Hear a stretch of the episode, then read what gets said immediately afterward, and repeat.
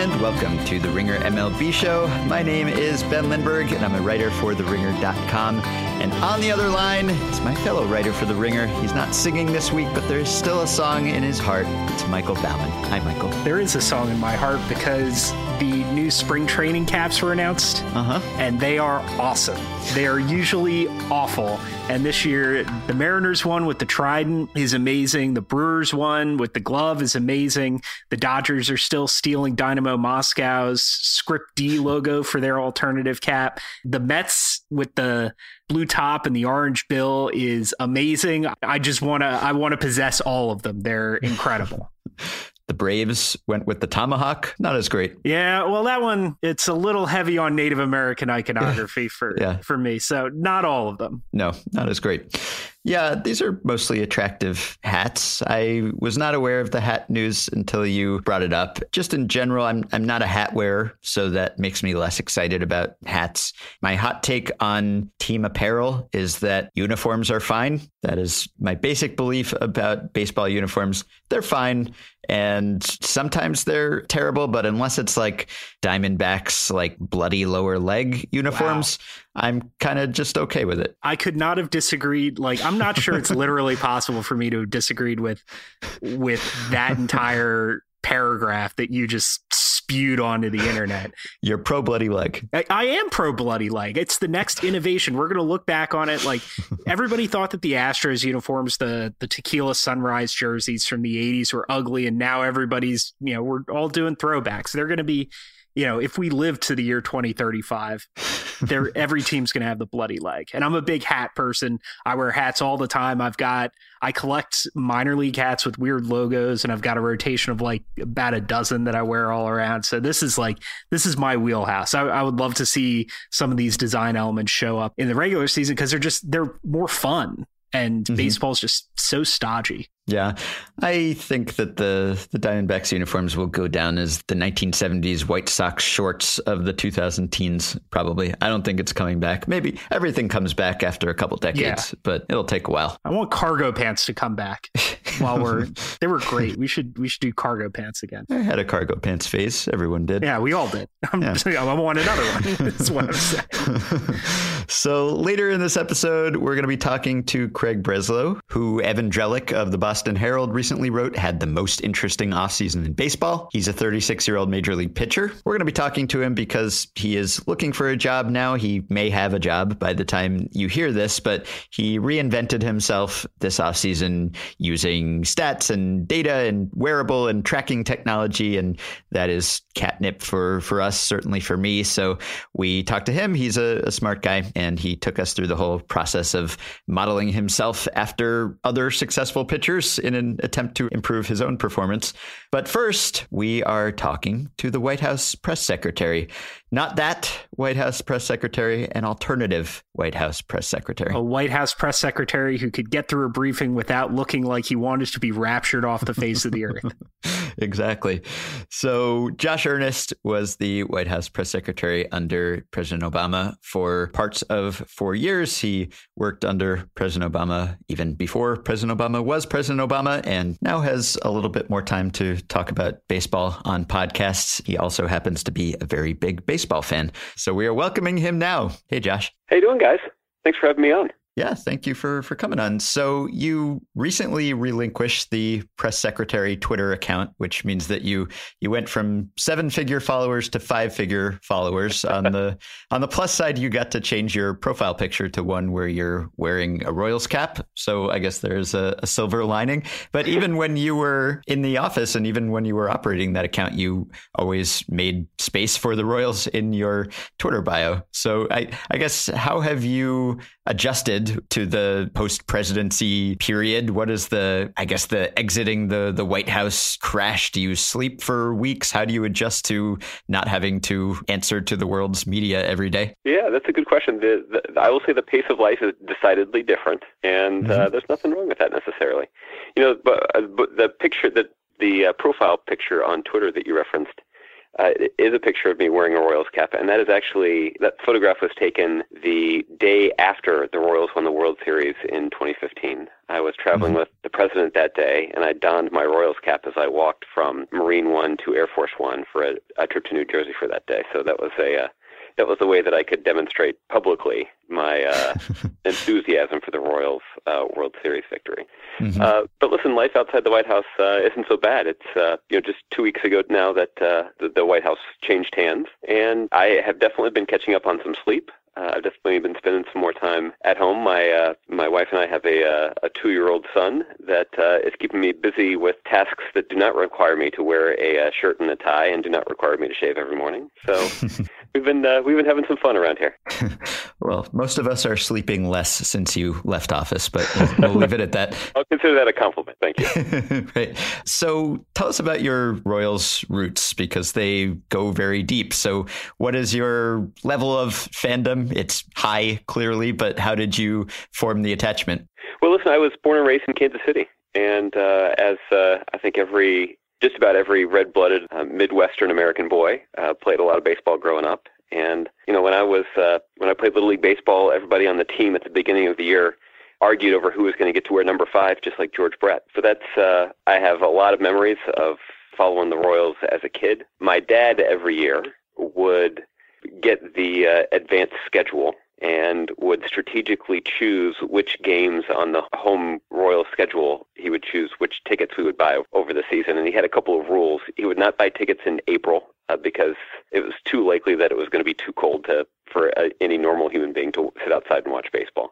Mm-hmm. Uh, and he would not buy tickets for the last two weeks in September for the same reason. But uh, anytime between May and mid-September, we could uh, we could count on going to a few games every year. And uh, usually we were sitting in the upper deck at uh, what was then Royal Stadium, what's now Kauffman Stadium. But a couple of times a year, my dad would uh, shell out a little, a few extra dollars for the uh, lower-level seats, and uh, those were always something that we looked forward to. But Uh, I spent my uh, I spent my life, uh, certainly my childhood, you know, going to Royals games and uh, watching those. Uh, and I, I was fortunate to be a young baseball fan when the Royals were quite good uh, in the early and uh, and mid eighties. So, you know, watching all those teams when George Brett was in his prime, uh, and certainly that nineteen eighty-five uh, World Series championship team is a, is a Kansas City Royals team that I remember very well. So I'm going to ask a question that will annoy Ben, but as a, a college baseball fan and a Houston resident, I noticed you went to Rice around the same time as uh, Lance Berkman. So were you aware of, of the baseball team at all while while you were there? I was. I, uh, I I did go to Rice. I played baseball in high school, uh, but I was not nearly good enough to play baseball in uh, uh, at Rice in college. But those Rice teams, when I was uh, at Rice, actually, it did coincide with the real pretty remarkable improvement and rise in the baseball program at Rice. Uh, Wayne Graham, who is actually still the uh, the head coach, you know, leads the miraculously down there. He's, I mean, he's uh, yeah, one hundred fifty-five I, I, years old right now. Well, look, when I was uh, when I was in uh, when I was in college, so more than uh, twenty years ago, people were whispering about how much longer he'd be he would be coaching. But he had a very successful junior college career in Texas before coming on board to Rice, and he did a great job of recruiting all around the state of Texas. And Lance Berkman was the same year that I was there. A year older than me was actually Jose Cruz Junior, who had quite a following in the Houston area because his dad had been a star for the Astros. And so uh, you had those two guys in the middle of the lineup, uh, and you had a pretty good um, Division One men's baseball team just with those two guys, uh, you know, hitting uh, three and four right there.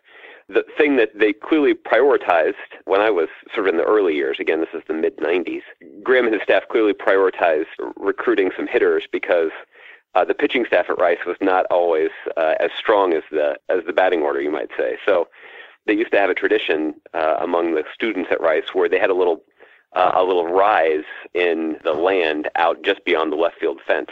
So somebody would spring for uh, renting a keg, and they'd set a keg up on the rise uh, just outside the left field fence, and you could uh, sit outside just beyond the left field fence and watch the game. And uh, a lot of those games had scores more closely resembling football games than they did uh, baseball games. Rice in the mid-nineties won a lot of uh, games sixteen to twelve. All right, that's the end of college baseball. I appreciate it.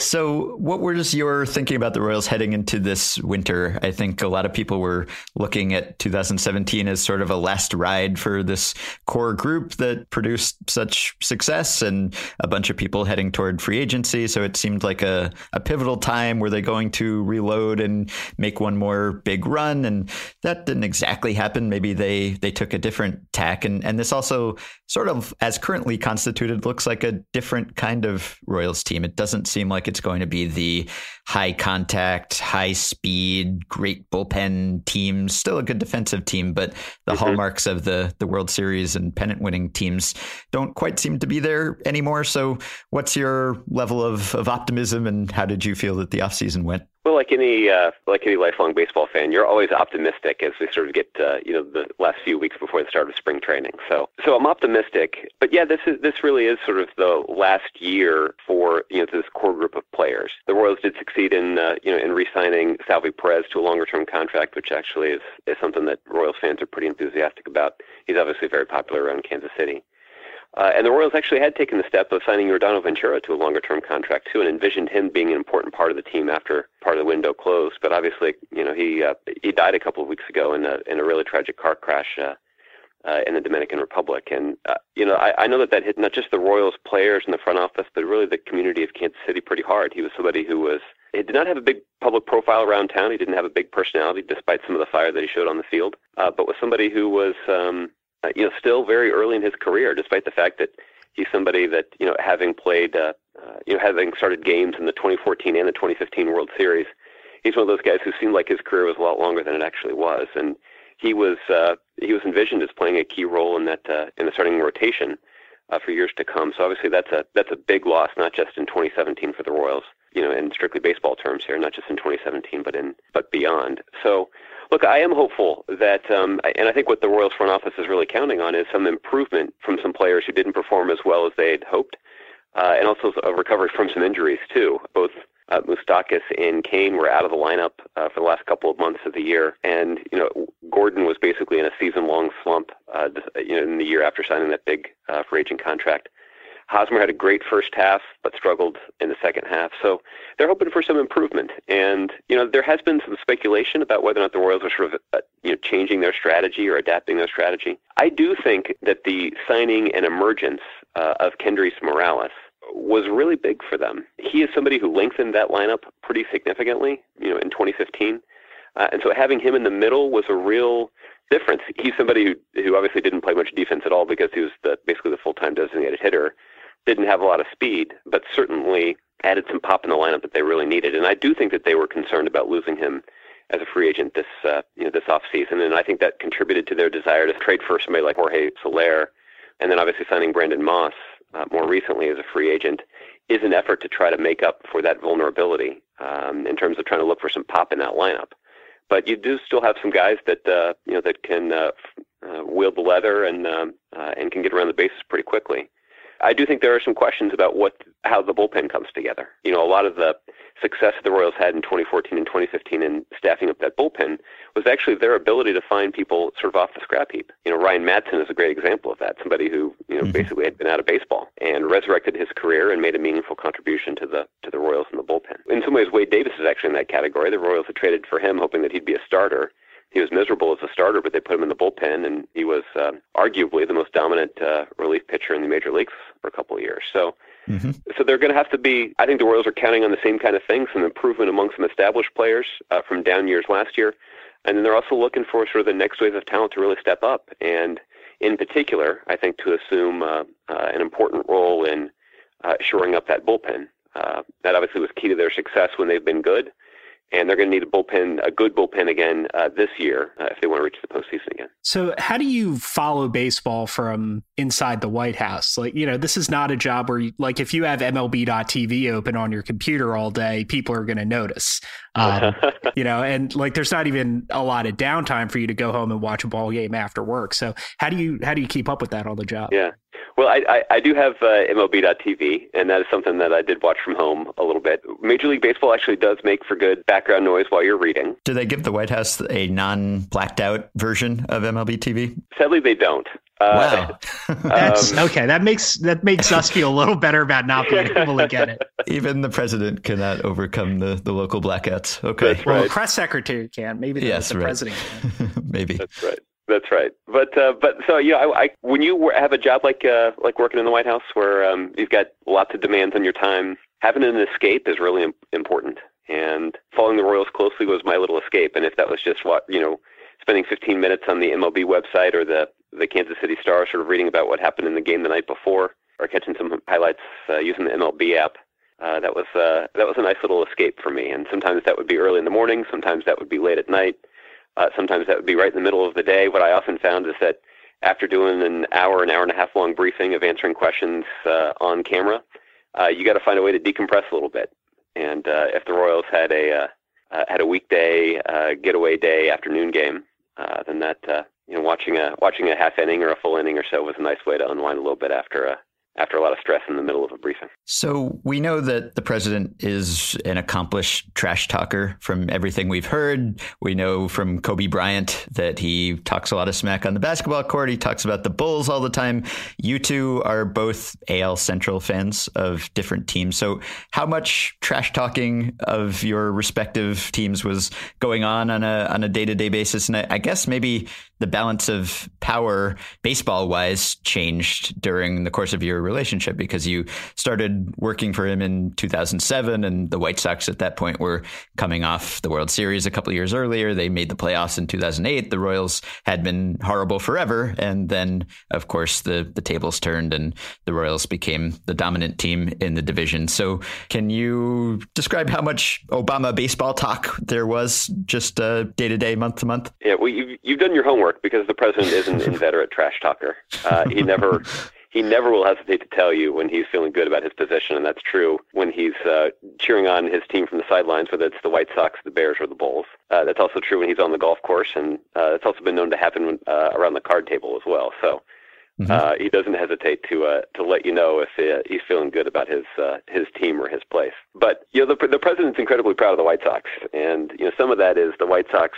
Uh, they have a different reputation, obviously, than the Cubs. The White Sox are, in some ways, live in the Cubs' shadow a little bit. But, you know, the White Sox obviously were, did have a, a there's a similar aspect to their profile, which is that the White Sox are, uh, uh, in some ways, sort of the historic underdog. Uh, and some of that's because of living in the Cubs' shadow that they felt a little overlooked, I think, on occasion. And so when their team uh, performed well, uh, obviously their fans were pretty excited about it. And uh, President Obama did follow the team particularly closely during their uh, their run in two thousand five to winning the World Series. So in terms of baseball more generally, I, I, the, the president was not somebody who would uh, you know sort of look at the White Sox box score every night, uh, but mm-hmm. somebody that sort of followed the broader stories uh, over the course of the baseball season and was uh, paid special attention to his uh, White Sox. But uh, all that is to say that the president actually did end up being a pretty big fan of the Royals, that they just had a really good story. The small market team building from the ground up, decades of futility uh, sort of being overcome, you know, and beating some big market teams as uh, uh, as they uh, as they made their way to the playoffs. And so uh, there was a little bit of trash talking, but mostly the president was living a little vicariously through uh, the Royal success, uh, particularly in twenty fourteen and twenty fifteen when they made those World Series runs. You know, he really enjoyed following that team. And, um, you know, obviously one of the highlights of my tenure at the, the White House, I, I was the press secretary for the last two and a half years, but I uh, served in the Obama White House all eight years that President Obama was there. Uh, and one of the genuine highlights of my eight years in the White House was the day that the Kansas City Royals came to the White House in July right. of twenty sixteen to celebrate uh, their twenty fifteen World Series championship. It was a fun chance to meet a bunch of the players, and you know the president had an opportunity to meet with the players and meet with the front office. And I was talking with him the next day, uh, and he remarked about how much fun it was to host them at the White House. That they seemed genuinely excited about the opportunity. There's a lot of passion among the fans, and he really enjoyed uh, the opportunity to have them at the White House. And uh, you know, I think some of that is uh, uh, because he paid attention to their run. And as a, I think as a sports fan, even if you're not a big baseball fan, but but even as a sports fan, the Royals have, you know, particularly in the last few years, have had just a great story uh, in terms of the run that they've made through the postseason, and the president uh, enjoyed following them uh, as much as anybody else. So I wanted to ask about meeting not just the Royals, but, you know, the champions of whatever sport come to the White House. You know, in your interaction and, you know, having seen like Johnny Gomes' suit, like who has the bigger ego, politicians or athletes? that is a, in some ways it's hard to tell, right? There's more, there's greater variation within than there is between. You know, obviously there's a lot of, uh, you know, a lot of athletes that uh, walk pretty confidently into the White House. I think that probably on average, it's the athletes that have the bigger ego. And I say that primarily because they're younger uh, and they haven't been humbled in the way that some, I'd say that just about every politician has been. So it requires obviously a healthy dose of self-confidence to uh, be in politics and to succeed in politics. But politics is the kind of uh, uh, endeavor also where uh, you generally have to be on the receiving end of, uh, of a humbling incident or two. And over the course of a career, that can put your ego in check at least a little bit more than professional athletes who are still at the height of their, at the peak uh, of their performance. They haven't encountered as much humbling as some seasoned politicians typically have. Changing gears a little bit, over the past couple of weeks, there's been the concept of of stick to sports has been floating around in sports media a lot. You know, our Brian Curtis has written about it, uh, Jonah Carey at C B S. Like, when not only in such politically heightened times is everybody thinking about politics all the time, but you know, there are intersections uh, between sports and politics, whether it's changes in immigration policy affecting N B A players or stadium funding or, or labor relations. So from the political side of that, you know, do you think that it's possible to stay in your lane even if you wanted to? Uh, yes, I think the answer to that is, is yes, uh, primarily because, you know, typically when we're talking you know, about this question, you know, we're talking about people who are public figures, and sometimes it's writers or podcast hosts or broadcasters who sort of face this question as they're covering sports. Are they going to use that platform to also talk a little bit about politics too? With athletes, it's a little bit different. These are athletes that have the limelight, and they have the limelight because of their proficiency at a sport. Uh, and the question is, are they going to use that limelight to weigh in on or advocate for a political preference or a set of values that they feel strongly about? And I think it does come down to a personal choice. I think it is an entirely credible position to take, to say, if you're a writer, look, people read my column because they want some escape from the real world. They want an escape from the debate. I hope they won't ignore the debate, but if they want to use me as an escape, then I'm going to, you know, analyze the starting rotation for the Washington Nationals in the Washington Post. There's somebody else in the pages of the Washington Post who are talking about gridlock on Capitol Hill or the controversial executive order from the new president of the United States. And I, and I think that is an entirely credible, a legitimate decision uh, for somebody to make. At the same time, I also think it's uh, it, it's credible for uh, figures who are in the limelight to use that limelight to express their personal views. And that is likely going to subject them to criticism, because the reason that they maybe feel uh, they feel the need to express those personal views is because those views are the subject of intense debate, and people who don't agree with them are likely to criticize them and subject them to the kind of criticism that they would otherwise would otherwise not be aimed in their direction. So uh, I can understand. I think that's going to make, and I think it does make uh, many athletes reticent about doing that. I think what's different in the current environment is that much of what's being debated now transcends the typical back and forth of debates that we've had about the best way to govern the country. Much of what is the subject of controversy right now is not the typical sort of back and forth between a Democratic governing philosophy and a Republican governing philosophy. What's the subject of intense debate right now are some issues that go to the core of our identity as Americans. They go to the founding values of this country. And I can understand why there are some people uh, in the sports world or other places who have the limelight, who in the past have declined to get involved in politics, but who are taking a different look at it now. And I think that's a credible thing given the stakes of the uh, of the ongoing debate. So, uh, you know, I think the question really is, is will the intensity of this debate and will these kinds of values continue to be uh, called into question in such a fundamental way over the long term? Is this a short-term phenomenon? Sort of, you know, you've got a new incoming president Uh, who, who made a lot of big promises, who feels a responsibility to deliver. So, you know, are we going to have six months of this intense debate, and do, are things going to settle down after that uh, or not? I've been around politics for quite a long time uh, and been in the White House for the last eight years, but I would be reluctant to, to hazard a guess at this point. I'm not sure that anybody knows exactly uh, how this is going to play out, you know, over the next you know, three or four months, let alone three or four years. Mm-hmm. What do you think about baseball's P R presence as a professional yourself? Baseball sometimes gets a reputation as sort of the, the stodgy sport, and maybe that has to do with its long history. Maybe that's unavoidable. But are there different ways in which you would try to market baseball? Are there aspects of the game that you would try to stress? Do you have any tips, any advice? Yeah, well, listen, I, I think compared to football, that baseball is actually a much more colorful, has a much more colorful way of, you know, at least the players and coaches and even members of the front office have more latitude, it feels like, yeah. uh, to be a little more colorful in expressing themselves. Has the N F L reached out to you yet? They need you. Well, actually, the uh, the N F L did something really smart uh, about a year or so ago. They hired uh, one of my uh, longtime predecessors, a guy named Joe Lockhart, who was uh, the press secretary for Bill Clinton during his second term in office. They hired him as the V P of Communications. I believe that's his title. Hopefully I didn't just give Joe a demotion, but um, about a year ago. And he is a really smart guy, and I think that um, that those who are in positions of authority in the N F L will benefit from uh, listening to the good advice that he'll have to share with them. So setting aside the N F L, I think that, uh, that Major League Baseball, all things considered, does a pretty good job of marketing teams and players and disseminating their product. You know, we were talking earlier about um, M L B dot T V and the M L B app. Again, that's, I guess I will bring the N F L back into this one more time.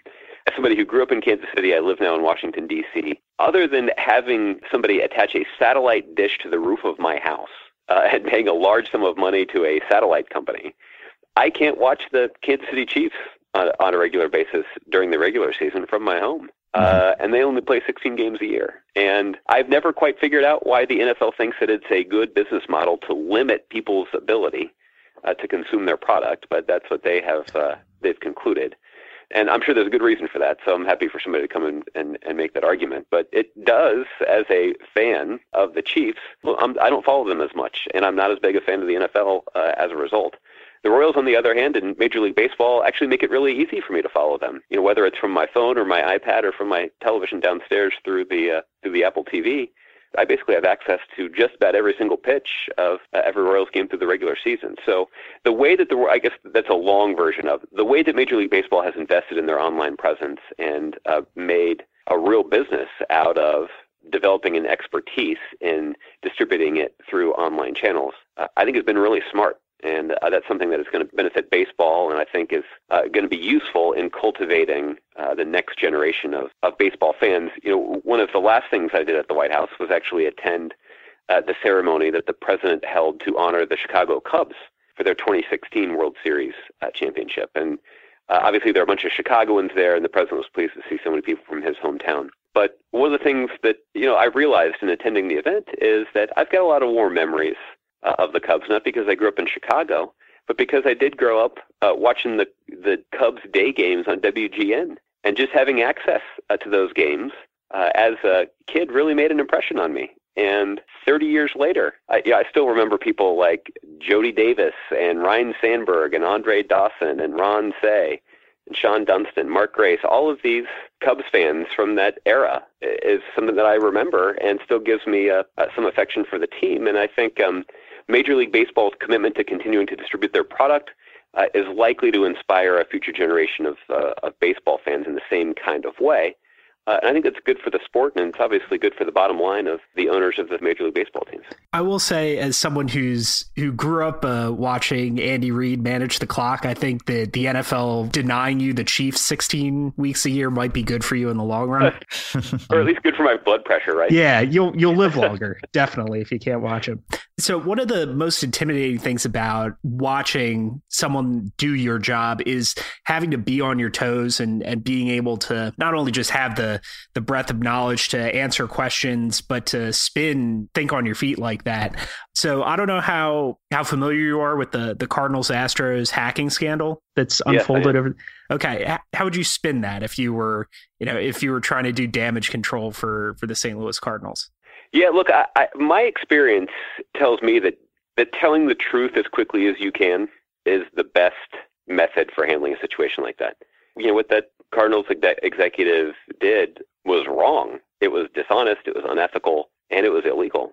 And being as direct uh, about that as possible uh, holding him accountable for his actions, which I understand that they did, and making clear that that's inconsistent with uh, the culture of the team. I think um, I think that is in general what they did, and I think that was the right thing for them to do. In those situations, it's pretty cut and dried that what he had done was uh, you know, pretty indefensible. Now, that's easy to say now that we all that all the facts are out. So one of the challenging things uh, about, about my job at the White House, but I'm sure that this was true the very first time that somebody in the um, in the public relations department of the Cardinals got a phone call about this, is that you are, and people understandably, are demanding answers before you know all the facts. Uh, and so that's why it was important for the Cardinals to conduct their own investigation. I know that there were some federal authorities that were involved as well, but the Cardinals, I know, have spent a lot of time trying to figure out what exactly had happened.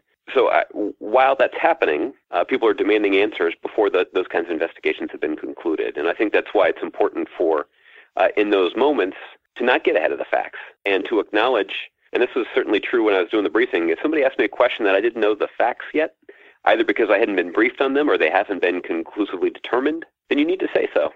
And rather than guess uh, or rather than um, offer up alternative facts, which is a strategy that's been uh, recently suggested in our uh, political environment, uh, it's important to demonstrate some maturity. It also requires some discipline to say, listen, it, it's, it, it, it can be challenging when you're standing in front of a camera uh, or in the case of the White House briefing room in, in front of uh, several cameras. Uh, and it's your responsibility to go out there and answer questions. It, it takes some maturity and some discipline and some and a little courage to say, listen, I, I, as soon as I know, I will let you know. Uh, but those either those facts haven't been gathered yet. I don't know. I'm going to have to get back to you.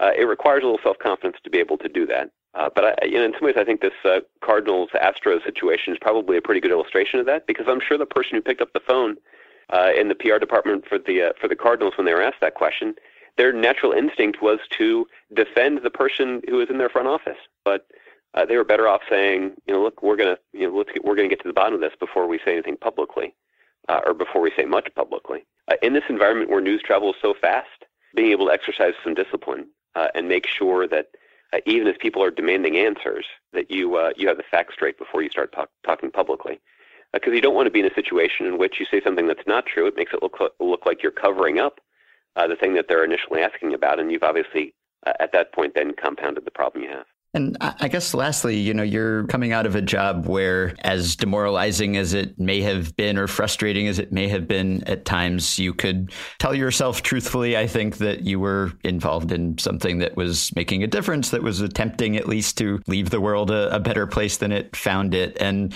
that's not something that most people have in their day-to-day jobs. And if you're writing or podcasting about baseball, maybe you tell yourself that what you're doing is giving the White House press secretary uh fifteen minutes to to decompress when he's done with his press conference. And maybe that's how you make yourself feel feel better about what you do. But how are you going to try to keep that feeling, I guess, in, in whatever you do next? And how would you say that people who are not at the White House and standing up there under the cameras every day, how can they kind of get that feeling that they are contributing to something more meaningful? Or how do you think you'll plan to going forward? Yeah, uh, Ben, I, I, in some you've asked me the sixty-four thousand dollars question, uh, and that is, you know, what am I going to do next? And my tenure at the White House was one that I am, look, I, many people, people have sort of been trying to um, gauge my emotions, uh, you know, in the midst of this transition and as, and as I left. And, you know, what I, as I was trying to gauge my emotions myself, the, the thing, there are a couple of things that kept uh, coming to mind, which is I, I had this really overwhelming sense of gratitude for having had an opportunity to just be a part of something uh, that I really deeply believed in. And I do feel as if under President Obama's leadership, you know, we made a lot of progress for the country. We were fighting for the right things for all of the right reasons, and we did it the right way. Uh, we did, you know, the steps that we're able to take, uh, you know, were consistent with not just the values in terms of the policy objectives, but, you know, we did it in a way that we could be proud of. We were honest. We, we upheld those values. You know, we acted in a way that um, that at least I would want people who are in positions of authority uh, to act. We were responsible. We were responsive. So I, I'm obviously proud of uh, of what we're able to do, and I was I was proud to have been a part of it, and I was proud of not just what we did, but how we did it. But yeah, w- where to go from here? It's uh, it's it's hard to say. I don't know where I'm going to end up from here. I think the and this goes to answer the other part of your question, one of the reasons that I so thoroughly enjoyed and am deeply grateful for the opportunities that I had at the White House is that we were working on things that I was passionate about personally.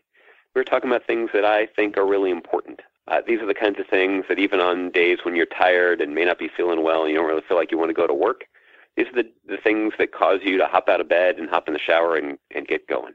And for different people, those are going to be different things. And that's a good thing. If uh, we were all only motivated by the same things, then uh, there are a lot of things that would uh, be left unattended in the world. And the truth is, the country that we live in and the world that we live in is a much richer place when people can successfully pursue their passion. And when people are pursuing their passion, they're going to be pretty good at it. Uh, and whether that is cooking, or it is working in politics, or it is celebrity journalism, or media commentary, or being a movie critic, or if it's writing and talking about baseball. Our world and our country and our culture and our society is richer uh, when people who are good at something and are passionate about something uh, share it with the world. So uh, that that certainly is uh, my view of your contribution to uh, uh, to our culture and to our society and to our country. And I, I think the thing that I have to figure out now is what is, you know, obviously I'm passionate about politics. I had an opportunity to explore that passion, and it was immensely rewarding to me. The question for me is what's next? What what else What else is it that I'm passionate about, and what other, what other opportunities um, or what other contributions am I eager to make uh, by pursuing those passions? And Uh, look, I'd be lying if I told you I knew right now exactly what that was. And, you know, one of the things about the White House is it's so all-consuming, it doesn't offer much time for reflection. Uh, but I've tried to, to spend a little bit of time uh, starting to think about uh, about what that next step is and what, uh, what some of those other things look like. And uh, I'm not ready to dive into uh, any all-consuming project just yet, but there's more that I want to do. And in the meantime, I'm going to uh, take advantage of the opportunity to do some more fun things, including uh, hanging out with you guys, talking a little baseball. Mm-hmm. All right. Well, people can follow Josh and keep tabs on his activities on Twitter, where he is for now a spokesman for himself at Josh Earnest. Josh, thanks for coming on. Gentlemen, I really appreciate the opportunity. Thank you for inviting me. All right. We'll be back in a second with big leaguer Craig Breslow. Swing and a miss, and Breslow's out of the jam. Nicely done. All right. Our next guest is a left-handed pitcher who has spent eleven years in the big leagues with seven different teams and might add an eighth to that list sometime soon. He is Craig Breslow. Hey, Craig. Hello. So you are blowing up these days on the M L B trade rumors tags. I think there have been something like eight Breslow-related posts in the last couple of weeks, and that has to do, of course, with the showcase you put on and, and how you looked at that showcase, and we will get to that soon. But can you walk us through this part of the market? By the time people are listening to this, you may well have already picked a team and, and signed there. But as you're weighing all of these different offers now, and we're, you know, ten days away from pitchers and catchers reporting, how are you making your decision? What factors are you looking at other than, you know, who's going to offer you the, the most money? That is, a, of course, a, a good way to make a decision. But what else are you looking at, and, and what form does the interest take when you, you know, read a Ken Rosenthal report that says so-and-so is going after Craig Breslow, or these teams have strong interest in Craig Breslow? How does that manifest itself? Sure. Um, you know, I think that that question about what, uh, what, what factors or variables influence one's decision in free agency um, probably vary from player to player. Some of the things that I'm considering, you know, at this point in my career are obviously, uh, you know, kind of expectations and competitive level, kind of complementary pieces in a bullpen, my my ability to kind of impact, you know, a, a big league team, uh, what kind of role I would be filling, um, you know, is there an opportunity for me to kind of serve as as a leader and share some of the experiences uh, that that I've had in in kind of the same manner that some of um, the more ex, uh, experienced pitchers have done for me in, in some of the bullpens that I've been a part of. I, I know uh, a number of, of other players will consider proximity to home, travel schedules, and, and kind of any other host of loyalties But for me, again, you know, having having played in on, on World Series championship teams and having played on teams that have finished last in their division, uh, winning is certainly much more fun. And mm-hmm. um, you know, having had those experiences, it, it definitely leaves you hungry to uh, to to find them again. Um, mm-hmm. So so. You know, I think I think uh, it would be impossible to answer that question in any one way. Uh, there's kind of a fluidity to probably five or six different variables. Mm-hmm. And how are you getting updates on this shifting market? Are teams reaching out to you directly? Are you getting check-ins from your agent a few times a day? How does that work? Yeah, primarily with my agent. You know, we're we're in communication pretty pretty regularly, especially now as as spring training approaches. Um, conversations were, you know, once a week or so earlier in the winter, getting more frequent, building up to the showcase, and then now we'll we'll at least touch base a couple times a day. You know, as teams reach out, as certain players come off the board and sign contracts, um, as as offers come in, considerations come up. So it's it's been an enjoyable process. You know, it can be at times an unnerving process, but this, um, you know, as you had mentioned, this off season or this free agency period is different for me because this is the first time where I'm kind of showcasing or advertising a new approach, a new delivery, um, a new mm-hmm. repertoire. And so, you know, whereas in the past I had found myself uh, maybe a little bit anxious about the way things were going to play out. Uh, now I'm just legitimately excited about the opportunity to showcase this kind of new and improved delivery that I've got. So let's talk a little bit about the the new delivery. You know, you've changed your arm slot a little bit, and you know, we'll talk about everything that went into that decision and what you hope to get out of it. But how weird is it to throw from a different angle? Because I imagine your delivery, it's the result of training and teaching, but also like it feels natural to to some extent. So how does that feel to to be thrown from the new arm angle? Sure. Um, you know, it, it felt a lot more unfamiliar early on. Um, you know, the, the first time that I picked up a ball and tried to throw it from a lower arm slot, what felt like a pretty dramatic change uh, upon review and video analysis was maybe two inches, um, probably unidentifiable to anyone other than myself. But as you know, I've been able to take reps and now been able to work on this for the last uh, four months or so, it feels it feels pretty natural. Uh, the idea of throwing from my old slot, you know, feels more unusual than this current one does. And what was interesting, kind of undertaking this whole project, I was able to kind of look back at some historical data that outlined my vertical and horizontal release point. And I actually found that over the last three or four years, Uh, my vertical release point has gone up, so I've actually been throwing from a higher and higher slot over time.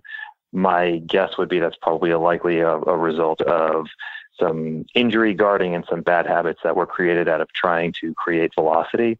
And so, you know, while while the arm slot I'm throwing at currently was never the one that I've used, you know, I think you could make the argument that the one that I was using over the last couple of years was probably higher than what was truly natural for me. Um, and, I, and I remember, you know, the first time I started to play around with lowering my arm slot, I was wearing a, a device called a MOTUS sleeve, which measures uh, stress on, on the elbow. And as I lowered my arm angle, I actually decreased the stress on my elbow, but increased the velocity with which I could throw. And so the obvious question became, why wasn't I throwing like this for the last thirty-five years? Like, how did you do this? How did you relearn all that muscle memory in four months and get all those reps in while at the same time not overworking yourself? Yeah, that's that's definitely one of one of the balances I needed to strike, kind of this equation between, you know, workload and intensity and potential to do harm. But I, I approached this very scientifically and analytically. There's a device uh, called a, a Rapsodo machine, um, which is about the size of an old Polaroid camera, that takes photographs of the ball in flight, and from that is able to calculate spin, spin rate, spin efficiency, horizontal and vertical movement, uh, and, and also gives a three D flight path of the ball. And so I could set this machine up. I could throw from a number of different arm angles and basically iterate, you know, different release points, grips, also link that to a camera, and then kind of go back and say, you know, which arm angle gave me the most desirable results in, t- in terms of sink and run, um, and then kind of study video of, of that and analyze what that looks like, what that feels like, and then also be able to quantify what that movement's like. And so, you know, the biggest uh, the biggest challenge for me was outlining what success would be, right? When you, when I set out to do this, um, you know, back starting in probably September or October, Uh, it wasn't going to, you know, I realized pretty quickly it wasn't going to be good enough to simply say in February, um, I'm better than I was last year, two years ago, et cetera, because I knew someone would say how or why or in what way or what data proves that. And so, you know, now being able to quantify the changes that I've made, I can say, well, no, my sinker is sinking six inches more than it did at any other time in my career as compared to, you know, PitchFX data that I can call up from the last six years. And so, you know, I didn't, I was probably kind of getting back to your question. I was probably able to save some reps because I took such a regimented approach to making the change. And I don't know that there's ever been a, a baseball article written about you that didn't mention your background. You are not just Craig Breslow, but Yale-educated Craig Breslow, who double majored in molecular biophysics and biochem. And so you have this scientific training and background. Did you always make some effort to apply that to baseball? Were you digging into, you know, FanGraphs and Brooks Baseball and Baseball Prospectus and all of those sites from the beginning? Or did it take you going through a, a rough patch performance-wise for you to start digging deeper and making those changes? Um, so I would say, admittedly, I've always been interested in some of the advanced analytics and metrics that are available, but I didn't try to utilize or implement them for myself until I started to struggle uh, early, earlier in my career. And while I was having success, I was probably kind of naive and assumed that that would last into perpetuity until I decided I was done playing.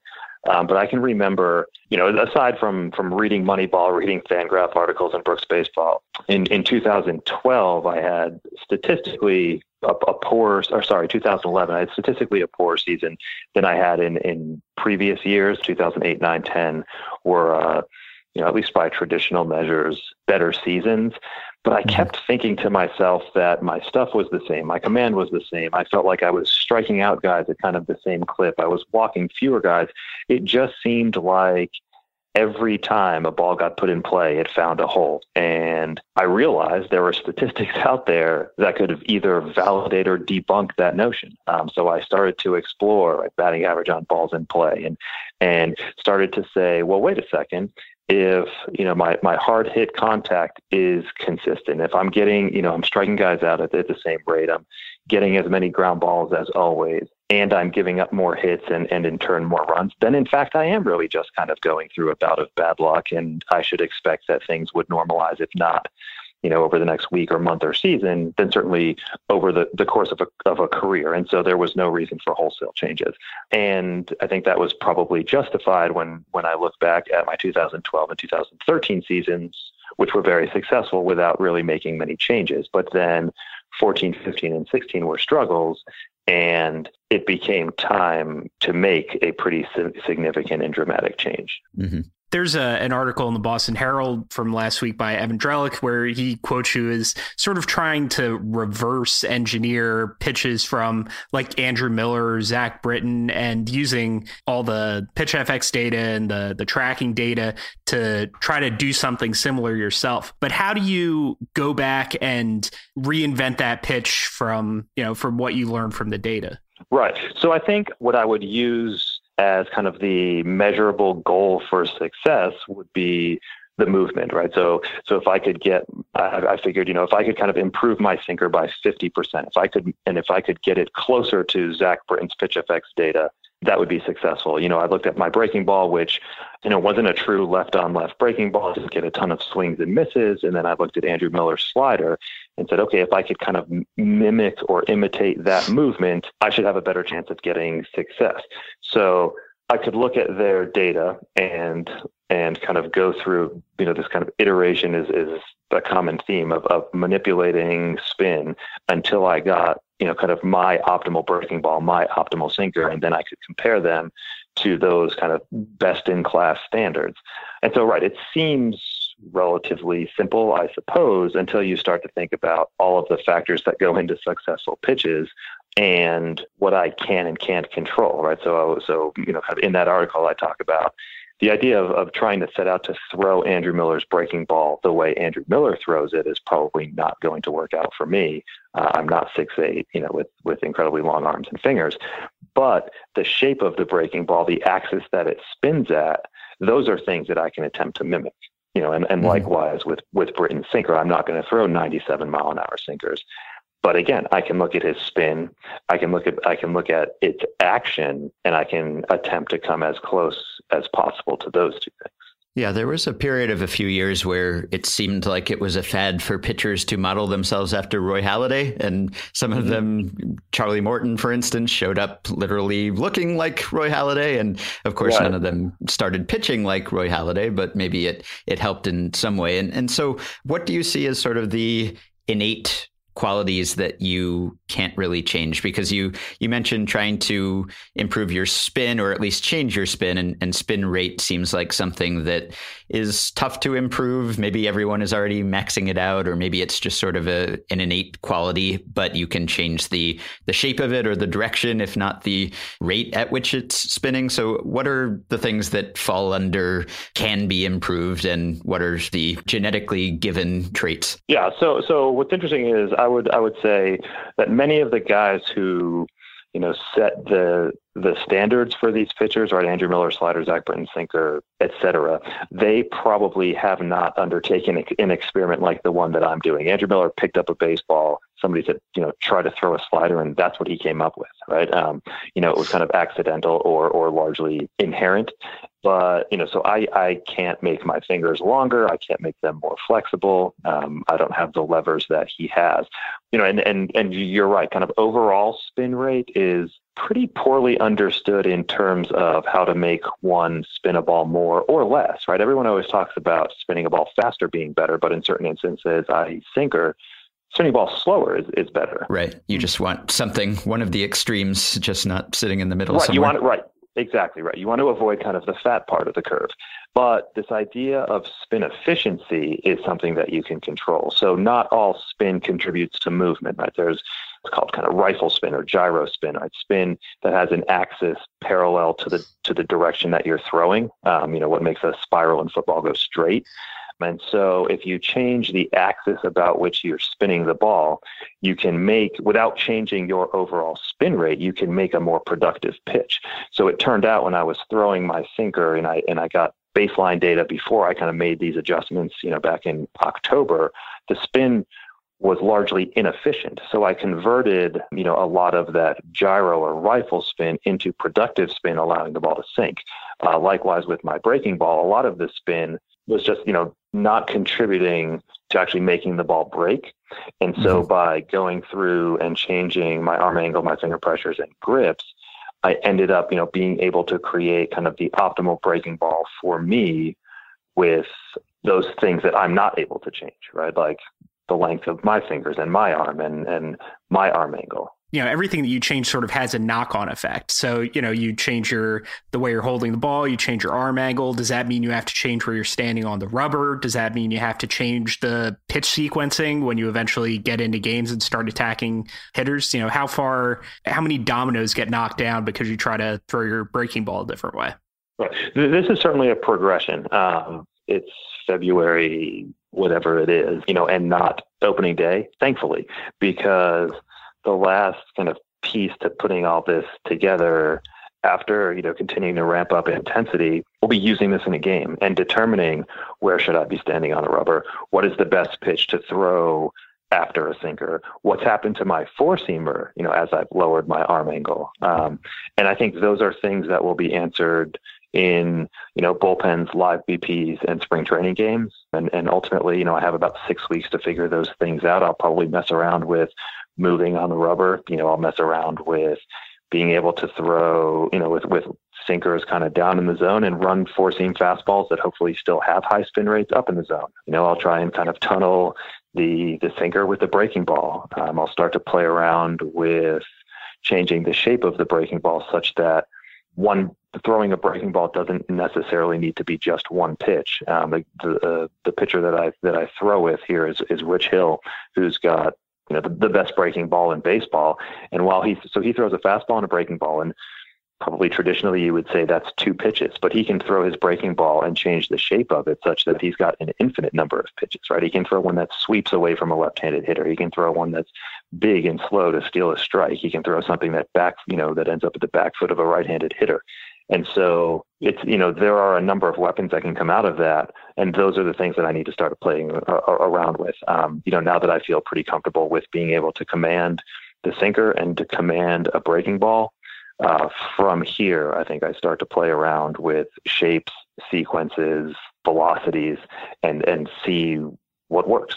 Yeah, I was going to bring up Hill because he is sort of the most visible product of this trend toward hiring recently retired players, analytically inclined players, players like you, perhaps some years down the road, who can kind of help implement the front office's vision and be the liaison or the interface between the front office and the players. And that seemed to really help out Hill. And we had Brian Bannister on the podcast, and he talked a little bit about helping to to reinvent him. Him.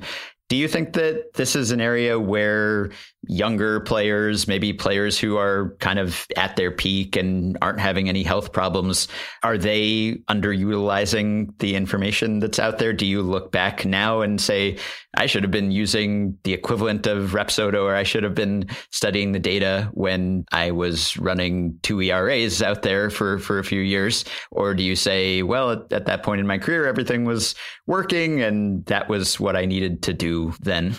You know, that's a, that's a difficult question to answer, because while you're in the middle of a successful run, uh, you're understandably reluctant to make changes. Right.